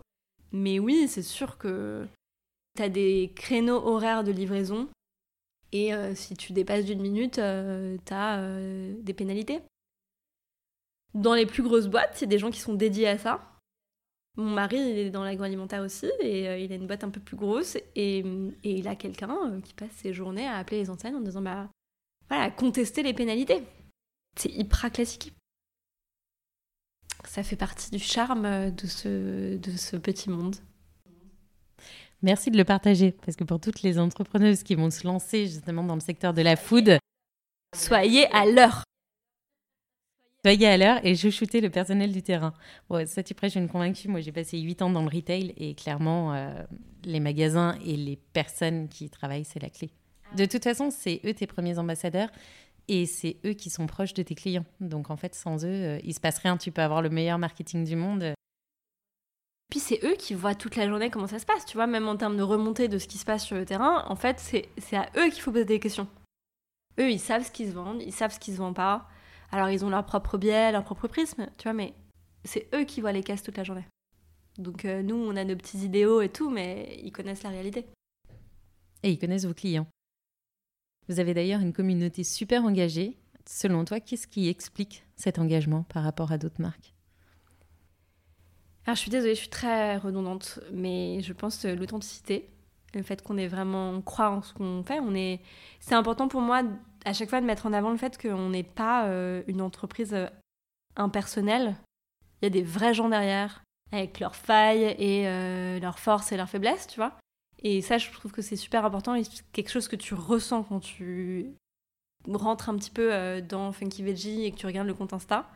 C'est que c'est des vrais gens et on parle à notre communauté comme on parle à nos potes. Et c'est comme ça que j'ai commencé, moi, au départ, quand j'étais toute seule à gérer le compte Insta. C'est euh, qu'est-ce que moi je cherche comme info pratique. On essaie de fournir vraiment un service aux gens. Si notre mission, c'est de démocratiser une alimentation plus responsable, bah, comment on le fait concrètement, même pour les gens qui ne consomment pas nos produits? Donc, on le fait en proposant des recettes pratiques, accessibles au quotidien. Et ça fait partie de notre ADN. Donc déjà, c'est pratique pour les gens de nous suivre, c'est un service immédiat qui est gratuit. Et puis, euh, on le fait euh, en, se parlant comme on parlerait à notre famille, en proposant des recettes qu'on ferait nous, et en, cassant un petit peu les codes de ce que tu peux attendre d'une entreprise agroalimentaire présente en grande distribution. Donc pour moi, c'est à la fois, c'est double, c'est à la fois la personnalité, ce que je disais, euh, on parle aux funky gens euh, comme euh, je parle à mon mec. Et le fait de fournir un service pratico-pratique immédiat, et en l'occurrence, nous, c'est on fournit des recettes et plein de funky tips sur comment consommer mieux sans se prendre la tête, quoi. Ça a d'ailleurs été les premiers à qui vous avez parlé le jour où vous avez vraiment voulu lever des fonds. Enfin, par vraiment, j'entends autre que votre campagne de crowdfunding lancée en express au tout départ. Vous êtes passé par lita.co, une plateforme d'investissement en ligne où du coup les particuliers peuvent investir dans des entreprises engagées pour la transition écologique et sociale. Quelle était votre volonté première avec Adrien? En impliquant vos consommateurs dans cette levée bah, C'est vrai qu'on a, on a beaucoup fait avec nos petits bras, donc sans vraiment avoir de fonds au départ. Euh, on en est super fiers. Et puis, euh, et qui reste toujours chez nous, hein, forcément. Mais à un moment, on s'est dit, OK, on a envie de passer euh, à l'étape d'après, donc levée de fonds, sauf qu'on n'avait pas forcément envie de passer par un fonds d'investissement classique. Pour plusieurs raisons, mais aussi parce que cette logique de démocratisation, tu l'as entendu, elle, elle, est clé pour nous. Et on trouvait que s'il y avait une manière de décloisonner l'investissement, ça nous ressemblerait plus. Et l'ITA.co ça s'est fait de manière assez évidente parce que donc d'une part, c'est une plateforme qui permet à chaque particulier, chaque citoyen d'investir à partir de 100 euros et donc d'avoir des parts concrètes dans une entreprise. C'est pas un crowdfunding tel qu'on l'avait fait sur KissKissBankBank parce que là, t'as pas un cadeau en échange de ton don, t'as des parts comme un fonds d'investissement. Donc ça décloisonne vraiment l'investissement, ça le rend accessible. Et puis, euh, nous en plus, on est très redevables de notre communauté. On est assez convaincus qu'on va continuer à grossir euh, et, que ça va bien se passer pour nous. On, fait tout pour en tout cas. Donc euh, c'est aussi une manière de dire, bah, vous nous portez depuis le début, récoltez-en les fruits aussi. Enfin, il y a une logique d'impact au sein de l'ITA.co, ou quand, pour rentrer chez l'ITA.co, pour faire en sorte que ton profil il soit accessible aux citoyens investisseurs, tu as tout un audit qui est à la fois business et impact. Donc c'est comme si tu échangeais avec un fonds à impact. Ils sont très très poussés là-dessus. Et donc ça nous a poussé à formaliser nos engagements parfois qu'on n'avait pas forcément écrits ou poussés jusqu'au bout. Et être vraiment dans une logique d'amélioration constante sur les engagements d'impact. Et c'était clé pour nous. L'ITA, euh, hyper content de l'avoir fait. Euh, on a fait le record de la plateforme, on a levé 2 millions d'euros. Et très jolie histoire qu'on est content de continuer. En 5 mois en plus. Sacrée performance.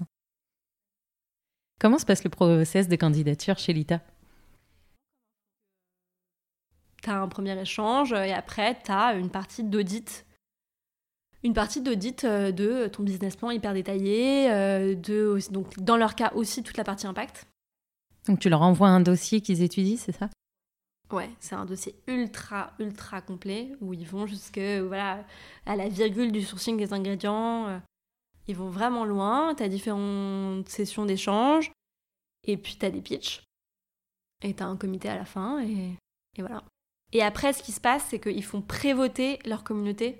Parce que même si, euh, en gros, euh, l'ITA en interne a dit go, la communauté de l'ITA peut freiner. Donc ils font prévoter avant le lancement officiel pour s'assurer que c'est en adéquation avec, euh, avec les communautés existantes de chez Lita. Ok, intéressant. Ce serait quoi tes conseils pour réaliser ce type de dossier qui est toujours très angoissant euh, pour les entrepreneurs et entrepreneuses qui veulent lever des fonds? Déjà, sur la partie levée des fonds, euh, il n'y a pas que les levées de fonds qu'on voit sur Madines. Allez voir vos banques. Franchement, moi je suis extrêmement admirative des boîtes qui euh, ont grandi sans, sans fonds euh, qui sont un peu glorifiés par euh, le monde monolithique de l'entrepreneuriat à la station F quoi. donc vraiment je pense que le premier levier de croissance, de financement, ça doit être les banques. et donc allez les voir parce que souvent les entrepreneurs ils n'ont pas ce réflexe là et, et la dette c'est trop bien. donc c'est mon, premier conseil sur la partie levée de fonds. On est en France, on a vachement de chance, il y a énormément de subventions aussi, énormément d'aides. Vraiment sur ça, euh, on peut que être heureux d'être en France. Est-ce qu'il y a des indicateurs particuliers qui regardent sur lesquels il faut vraiment se concentrer euh, ou c'est l'ensemble du projet? C'est l'ensemble du projet, il faut être, euh, il faut être carré, c'est sûr que c'est laborieux, ça fait partie des, aspects laborieux de l'entrepreneuriat, de, faire des dossiers, de les présenter, d'essayer de convaincre. Il y a une grosse partie qui est de la, qui est de la posture. Et j'ai fait, un, fait un podcast sur ça euh, avec euh, Okaran, sur, sur euh, voilà, cette espèce de vision monolithique de l'investissement parfois. Pour le coup, nous, avec Adrien, on n'est pas des leveurs. On n'est pas des leveurs dans le sens souvent qu'on classique du terme, c'est-à-dire que on n'est pas des gens qui gonflons nos chiffres et qui gonflons les muscles. On ne sait pas faire ça en fait. Donc ce qui est une faiblesse, voilà, c'est comme ça, ça fait partie de Funky Veggie à la base c'est une faiblesse. Aujourd'hui c'est un peu vu différemment, ça commence à être vu différemment parce que les levées de fonds commencent à être vues un peu différemment et que c'est un peu moins la course à la levée de fonds, je trouve. Mais euh, honnêtement, on n'est pas des leveurs avec Adrien, donc euh, j'ai pas, euh, j'ai pas de conseils incroyables à part juste être droit dans ses baskets, faire le taf et convaincre. Parce que forcément, en tant qu'entrepreneur, on croit en son projet. Donc le défendre avec toute son âme. Comment ça se passe quand on lève avec sa communauté? C'est quoi l'engagement derrière pour vous? Et c'est quel est le bénéfice euh, pour les investisseurs par rapport à une levée de fonds classique? Bah, Ce qui est cool, c'est que nos investisseurs sont aussi nos consommateurs. Donc c'est hyper vertueux.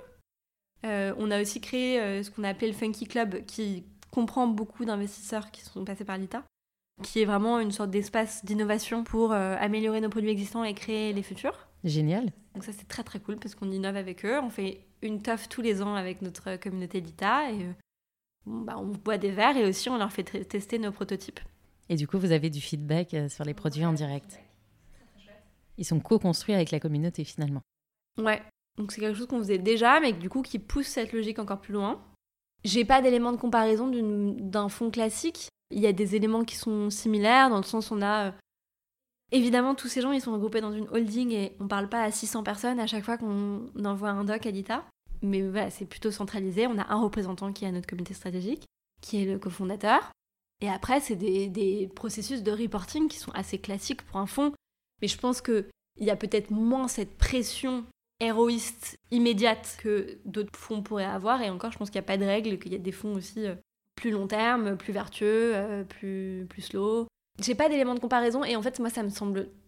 Tu vois, je trouve que c'est vraiment le futur de, de l'investissement. Ça me semble logique que les parties prenantes, donc les consommateurs, soient aussi parties prenantes de l'investissement. Bah D'ailleurs, Maud Caillou, euh, la fondatrice euh, de Gringot, euh, vient de lancer sa campagne de financement sur le même modèle. Tu vois, moi, c'est un modèle que je connaissais pas. C'est un modèle que je connaissais pas. Et mon frère, qui fait de l'investissement à plus grande échelle, quand j'en ai parlé, tu vois, ça lui semblait assez anecdotique.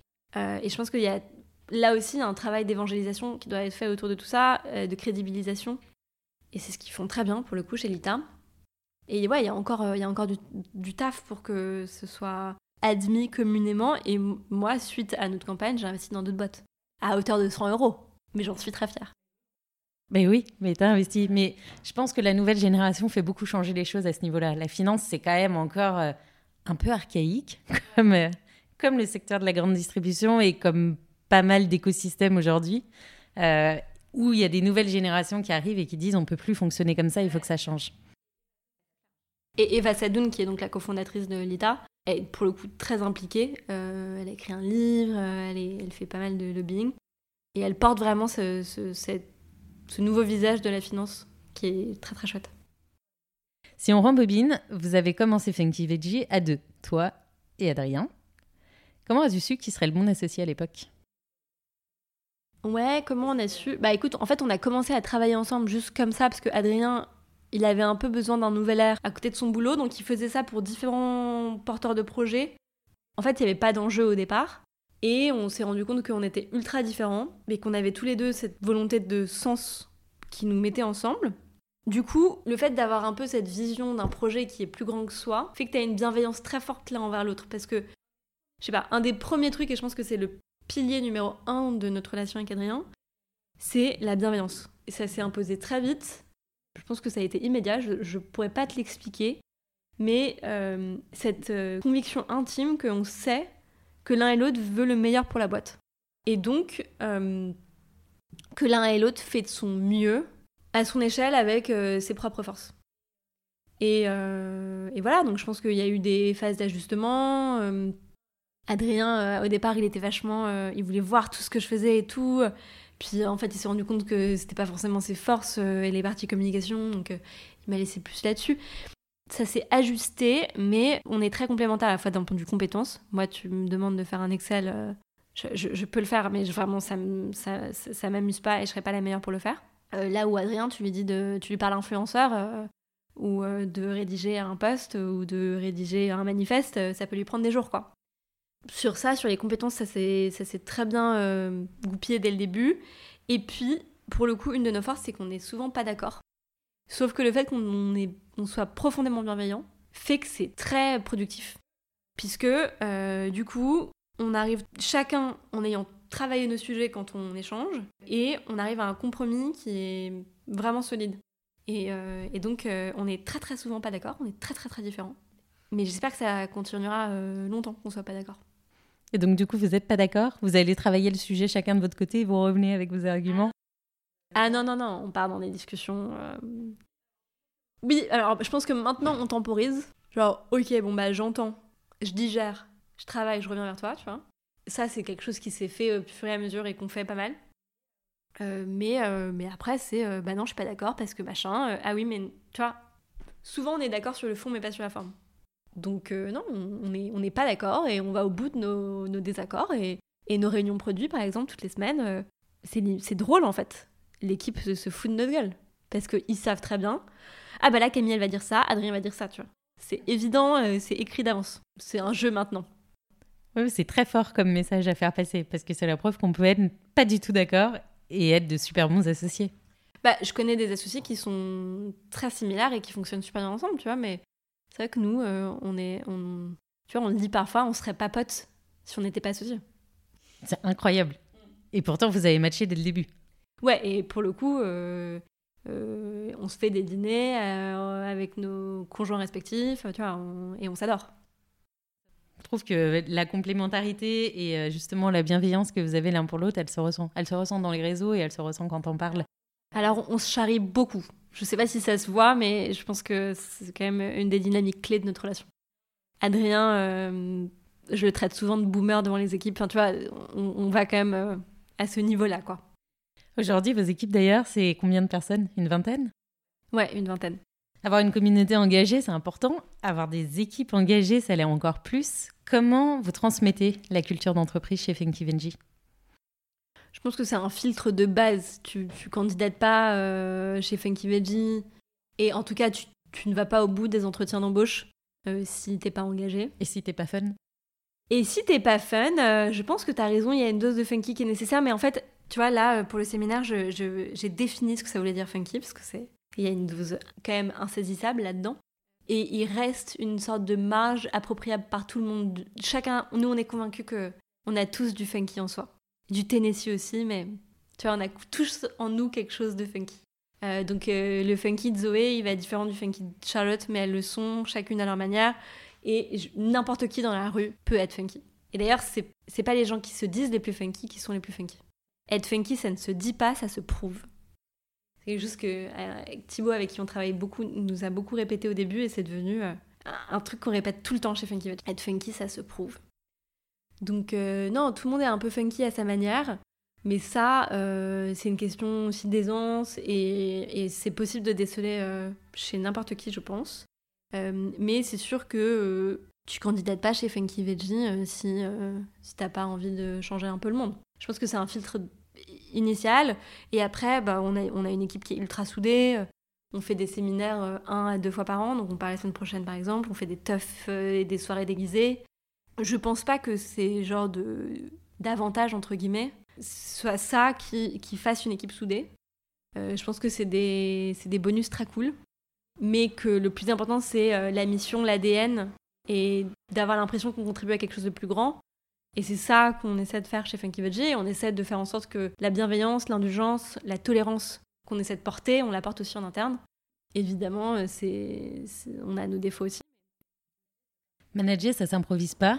Pourtant, ça s'apprend sur le tas. Surtout que vous avez démarré, tu avais 22 ans. Ça a été quoi vos plus beaux apprentissages avec Adrien? Je pense que c'est très très dur euh, et que c'est euh, le truc que t'apprends pas en école. C'est dommage d'ailleurs. En tout cas, moi à l'école, j'ai pas appris ça. On l'apprend jamais. Alors que ça devrait être euh, la chose numéro une. Qu'on monte une boîte ou qu'on arrive dans une entreprise, en fait. Le management, c'est indispensable. Et c'est vrai que personne nous apprend à manager. Ouais, c'est vraiment dommage. Écoute, les apprentissages. Je pense qu'on a encore beaucoup à apprendre, mais euh, la bienveillance, vraiment une règle numéro une. Et je pense qu'en plus, en tant que fondateur, euh, parfois, t'as as tellement d'exigences et t'es tellement habitué à faire toi-même au début que commencer à déléguer et voir que c'est pas exactement comme tu aurais voulu, ça rend fou. Ce qui fait que c'est hyper dur de garder cette tolérance parfois et que c'est un vrai travail en fait, euh, tes employés, euh, bah oui, ils ont une vie à côté et ils n'ont pas choisi la même vie que toi et c'est normal et ils n'ont pas la vision que tu as dans ta tête et c'est normal. Et donc et ça vient avec le temps en plus. Mais cette espèce d'indulgence de en fait, le niveau de rigueur que je m'impose à moi-même, je peux pas imposer ça à mes équipes. C'est un deuil qui prend du temps. Non, mais je pense qu'il y a aussi une sorte de renouvellement qui se fait des équipes. Nous, on a donc Zoé qui a été le premier employé qui est toujours là. Euh, mais on a eu aussi une phase de gens qui étaient euh, là à une certaine période de la boîte et en passant un palier qui, dans des super circonstances, genre des changements de vie, euh, je veux passer mon CAP, euh, je veux faire le tour du monde, tu vois, donc plutôt des contextes plutôt cool, sont partis et tu peux le vivre comme un déchirement, mais en fait c'est super cool parce que ça permet d'avoir du sang neuf euh, et euh, chacun évolue dans son, dans son parcours. Donc moi je trouve ça très positif. Mais ouais, je pense que c'est vraiment dur le management, dans le sens où euh, ça demande d'être à la fois très très humain et en même temps d'accompagner les gens euh, et de les prendre par la main, mais pas trop. Je pense que hum, c'est compliqué de faire des phrases toutes faites sur le management. Pour moi, le management, tu l'apprends toute ta vie. Ouais, bah c'est clair. Puis ça, enfin, comme l'entrepreneuriat, ça, ça, ça c'est un miroir aussi, tu vois. Et sur l'exigence, la, rigueur, la tolérance, tu vois, euh, bah en fait, moi, parfois, je me suis rendu compte que j'étais pas cool avec moi-même. Tu vois, si je parlais comme ça, c'est quoi ma relation à moi-même si je me parle à moi-même comme ça Tu vois, c'est pas possible. Bref, ça peut devenir très philosophique. Mais c'est un vrai miroir aussi. C'est un vrai miroir et c'est intéressant ce que tu dis parce que ça permet aussi de s'amener de la tolérance à soi-même. Chose qu'on fait pas trop quand on monte une boîte. Puis bon, on manage pas de la même manière quand on a trois personnes, quand on en a 20 et potentiellement quand on en a 500 aussi. Les priorités sont pas les mêmes, on n'a pas le même temps à accorder. Enfin, c'est clairement une évolution euh, tout au long et je vous souhaite clairement à un moment donné d'avoir 500 personnes à manager. Ça veut dire que vous aurez conquis le monde. Tu me fais très peur, mais j'ai à la fois de l'excitation et de l'anxiété là, tu vois. Tu partageais récemment une des erreurs euh, justement les plus courantes, alors pas en management mais en recrutement, où vous n'aviez pas rédigé euh, la bonne offre d'emploi et du coup vous trouviez pas la bonne personne. Est-ce que tu peux nous raconter et nous expliquer si c'était à refaire comment tu aurais procédé? Parce que le recrutement, c'est, c'est vraiment un sujet clé dans une entreprise. C'est ce qui peut lui permettre de performer ou au contraire euh, de s'écraser. Et les problématiques de recrutement, il y en a partout. Et j'ai trouvé ça hyper chouette que tu prennes la parole sur ce sujet-là, justement. En vrai, je pense que c'est en mettant notre annonce qui n'était pas bien travaillée qu'on s'est rendu compte de ce qui n'allait pas. Je sais pas si on aurait pu s'en rendre compte euh, mieux plus tôt. On aurait dû prendre plus notre temps peut-être, cadrer davantage en amont, mais c'est aussi en marchant qu'on a appris. Euh, mais tu vois, par exemple, au fil des entretiens, on s'est dit qu'il nous fallait quand même quelqu'un, puisque c'est un poste de responsable marketing et trade, donc l'enjeu c'est de, donner de l'énergie aux équipes en rayon. Donc le côté, euh, pas de côté funky aussi, il est hyper important, et le côté dynamique, il est hyper important. Et au fil des entretiens, on s'est rendu compte, ok, mais là, il manque un ingrédient de la sauce funky c'est cette sorte de funkitude. Et sauf que notre fiche de poste a été chiante. Tu peux pas t'attendre à avoir une, lettre de motivation qui a un pas de côté, qui est un peu décalé, si toi, dans ta fiche de poste, t'es ultra scolaire. Donc, tu vois, c'est un truc où on n'avait pas du tout euh, fait d'édito, euh, travaillé ça. Et ça, c'était super important. Je pense que c'est un exemple auquel moi, j'aurais pas forcément pensé euh, avant ce recrutement-là qui est clé pour nous. Et Marie est arrivée aujourd'hui. Mais oui, voilà, on s'est un peu pressé, on s'est précipité trop, on voulait aller vite. Et ce qu'on n'a pas fait, c'est que les attentes qu'on avait envers les personnes qu'on recevait en entretien, on se les est peut-être pas appliquées à nous-mêmes au début. Après, il y a clairement un vrai sujet au niveau des offres d'emploi aujourd'hui, parce que quand tu dis l'offre d'emploi était chiante, dans quasiment toutes les boîtes aujourd'hui, euh, les offres d'emploi paraissent chiantes. J'ai l'impression qu'il y, a vraiment quelque chose à, à venir modifier et voire à venir bouleverser à ce niveau-là pour euh, changer les anciens modèles et passer sur un modèle encore un peu nouveau qu'on n'a pas encore trouvé. Ouais, après des boîtes comme Welcome to the Jungle, elles ont contribué à, rendre ça un peu plus attractif. Mais euh, je pense qu'aujourd'hui, on, choisit un métier euh, pas que pour le salaire, mais pour ce que ça nous fait au quotidien. Donc, en l'occurrence, si Funky Veggie veut être une marque funky, encore une fois, ça se prouve. Ça ne se proclame pas. On a vu et revu toute la jeunesse de la boîte, le développement. On va passer au, futur. Quand j'ai fait mes recherches euh, sur l'entreprise, j'ai trouvé ça assez drôle parce que le chiffre 2 revenait tout le temps. Vous avez levé 2 millions, vous êtes dans 2000 magasins, vous avez une équipe de 20 personnes, vous avez commencé à 2. Tu vois, ça c'est mon côté un peu monomaniaque et je suis une grosse monomaniaque des chiffres miroirs. Genre, euh, tu vois, même sur le chiffre d'affaires, euh, j'ai tendance à vouloir euh, arrondir, même si c'est plus bas, pour qu'on ait genre plusieurs chiffres, les mêmes chiffres qui se suivent. Mon mec et moi, on est complètement monomaniaque de ça, donc euh, ça se ressent. Ouais. Donc deux. Et du coup, c'est quoi le prochain, le prochain record que vous accomplissez avec le chiffre 2 bah, Ma prochaine fixette, ce sera 3, puis 4, puis 5. Non, J'adore Non, en vrai, mon chiffre, mon, mon, chiffre obsessionnel, c'est 11. Donc si on pouvait avoir des 11 partout, ce serait top. Non, bah, les prochaines étapes, écoute, euh, on veut vraiment consolider ce qu'on fait et, le, faire euh, grandir. Les premières années de Funky Veggie, comme toute start-up, tu as ce côté d'éparpillement qui est nécessaire. Tu vois, d'aller manger à tous les râteliers, de prendre toutes les opportunités, de, pivoter 15 fois. Aujourd'hui, je pense qu'on sait plutôt ce qui marche. Et maintenant, c'est genre, ok, on déroule. Et ça, c'est plutôt cette phase de maturité de la boîte. Et écoute, en termes de chiffres, euh, the sky is the limit. Hein. Mais on a plein de rêves, en tout cas. D'ailleurs, c'est un des problèmes un peu majoritaires des entrepreneurs, ça, de vouloir aller un peu partout, de se faire prendre au jeu de l'opérationnel et du coup de pas forcément euh, réussir à avoir la suite.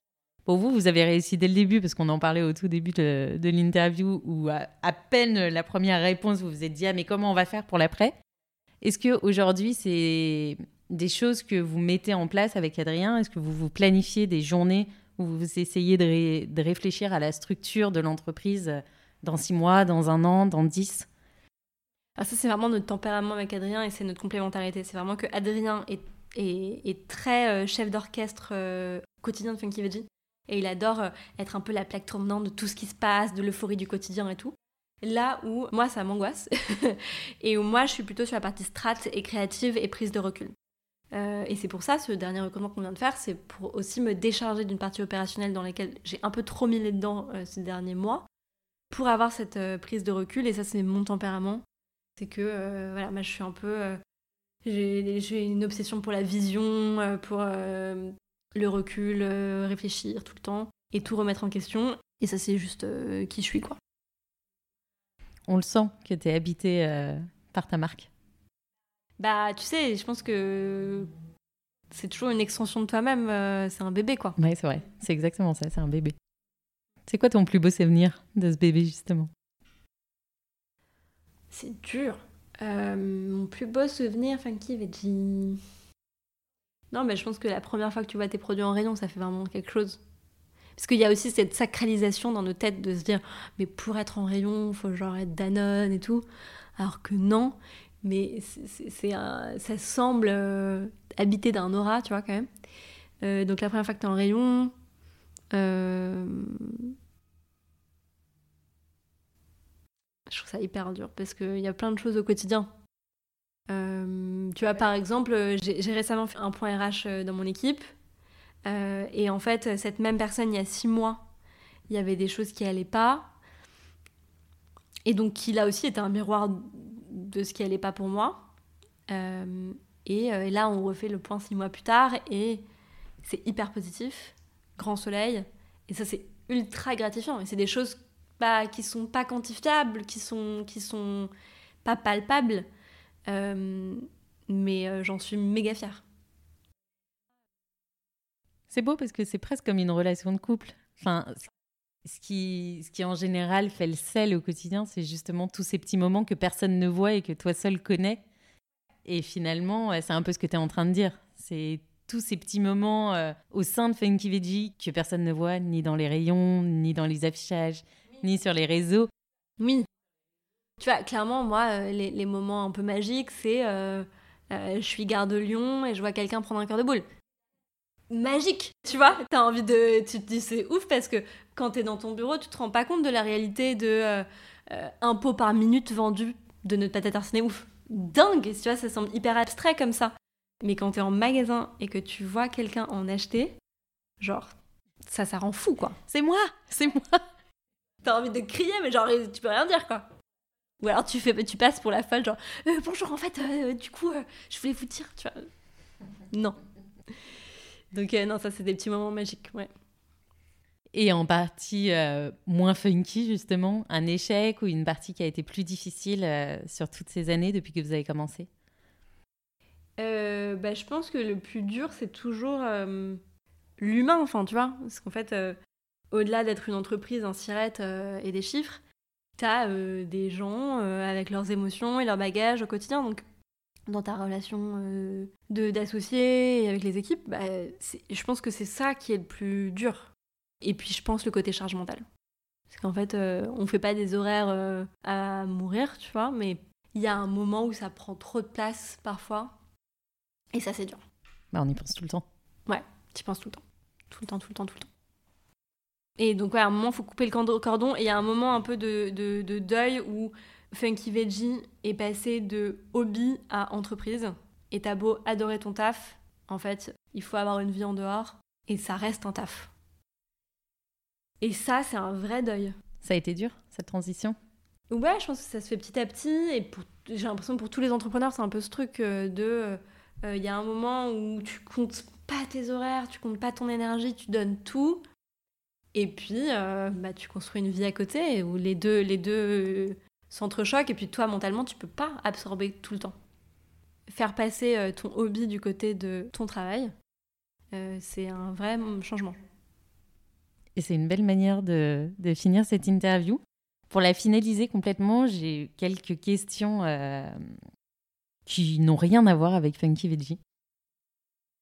Qu'est-ce que serait ton meilleur conseil euh, en entrepreneuriat, justement? Déjà, euh, là encore, briser un peu le mythe de l'entrepreneuriat, c'est pas pour tout le monde et tant mieux. Enfin, il y a eu ces dernières années un côté très très sexy à l'entrepreneuriat au quotidien, euh, c'est pas du tout sexy. Hein. Il faut quand même euh, vraiment avoir envie. C'est un peu comme un enfant. Hein. Donc euh, voilà, déjà, en fait, ça se trouve, vous n'êtes pas faite pour être entrepreneur et très bien. Et heureusement, parce que franchement, un monde fait que d'entrepreneurs, l'enfer. Bah, et puis comment on ferait pour faire grandir nos boîtes? C'est ça, c'est pas possible. Et, et d'autre part, non, je pense qu'il faut surtout partir de quelque chose qui anime vraiment au fond des tripes Déjà parce que le parcours est tellement semé d'embûches que si ça vient pas de quelque chose de ultra authentique, ultra profond, on ne tiendra pas. Est-ce que vraiment c'est dans tes tripes? Et si oui, à quel point est-ce que c'est profond? Quel est ton livre préféré et pourquoi? Mon livre préféré, euh, un livre que j'ai pas lu depuis que j'ai 15 euh, ans, je pense, mais euh, qui me vient comme ça, c'est, je pense, un des premiers livres qui m'a marqué, qui est un roman, puisque nous sommes chez Funky Veggie et le plaisir avant tout. Ça s'appelait 35 kilos d'espoir euh, d'Anna Gavalda. C'est un livre pour enfants euh, que j'aime trop. Qui est trop beau. Tu l'as lu? Je l'ai lu. Je pense que ouais, ça fait partie de ces livres où quand tu les relis 10-20 ans après, euh, le message n'est pas du tout le même. Ou en tout cas, tu l'interprètes pas de la même manière. Mais j'espère. Si demain tu devais choisir deux autres femmes que j'interrogerais dans ce podcast, ce serait qui? Et surtout pourquoi? Ben non, on s'est fait coacher avec Adrien par une coach qui est, qui est très chouette, euh, qui du coup est aussi entrepreneur, qui s'appelle Claire Bourrassé, et qui a créé un programme qui s'appelle Rouge autour du leadership féminin, et qui euh, prône un leadership qui est plus conscient, plus inclusif. Je trouve que c'est une vision qui est euh, très vertueuse. Et en plus, du coup, c'est une, une, forme d'entrepreneuriat qu'on ne voit pas forcément tous les jours. Ce qui va très bien avec le podcast, parce que je veux justement avoir plein de, plein de modèles différents, à la fois des freelances, à la fois justement des dirigeantes de grandes boîtes, de start-up. Et je vois très bien euh, qui est Claire Bourrasset. Ah ouais, trop bien. Euh, c'est intéressant d'ailleurs que vous soyez fait coacher. Tu veux nous expliquer pourquoi? Parce que c'est un sujet dont on parle pas tellement, alors que c'est indispensable en fait aujourd'hui pour euh, réussir à, à, être le meilleur dans son entreprise et à être le meilleur pour ses employés aussi. Ouais. Et eh ben en fait, euh, post-levé, euh, on s'est dit euh, que un des éléments clés de Funky Veggie, comme je l'ai expliqué, c'est notre relation avec Adrien. Et ça allait très bien, mais on voulait faire passer Funky Veggie à un nouveau cap et on a eu cette intuition que nous aussi, notre relation, il fallait qu'on investisse dedans. Et donc c'est ce qu'on a fait, on a fait un coaching suite, suite à ça, suite à la levée. On a encore mieux compris de dynamique, encore mieux travaillé ensemble. Et super contente de ce qu'on a mis en place avec Claire je pense que ça nous a beaucoup appris et ça continue à nous apprendre. Donc on l'a fait dans ce contexte-là. Et, euh, j'adore, euh, enfin j'adhère à fond à ce qu'elle fait. Euh, et puis à côté, écoute une autre Claire, qui est ma meilleure amie, qui est la fondatrice de Meuf Paris, qui défend, qui essaie de, de, faire en sorte que chaque femme se sente empouvoirée au quotidien. Je rêve de la voir à ce micro. Ah ouais? Bah écoute, elle dort à la maison ce soir, donc je dirais. Dernière question, où est-ce qu'on peut te contacter si on a une question à te poser? On peut me contacter euh, sur, euh, par mail, camille.funkyveggie.fr, très très simple.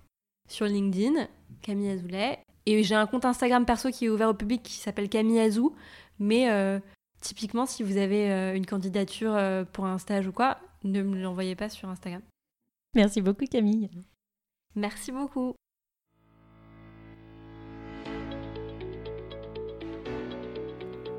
Merci à toutes et tous d'avoir écouté cet épisode. S'il vous a plu, n'hésitez pas à me soutenir en laissant une note 5 étoiles sur la plateforme de votre choix et à me suivre sur le compte Instagram powerful-du-bal le podcast ou sur LinkedIn Delphine Barnavon. On se retrouve dans deux semaines pour le prochain épisode. À bientôt!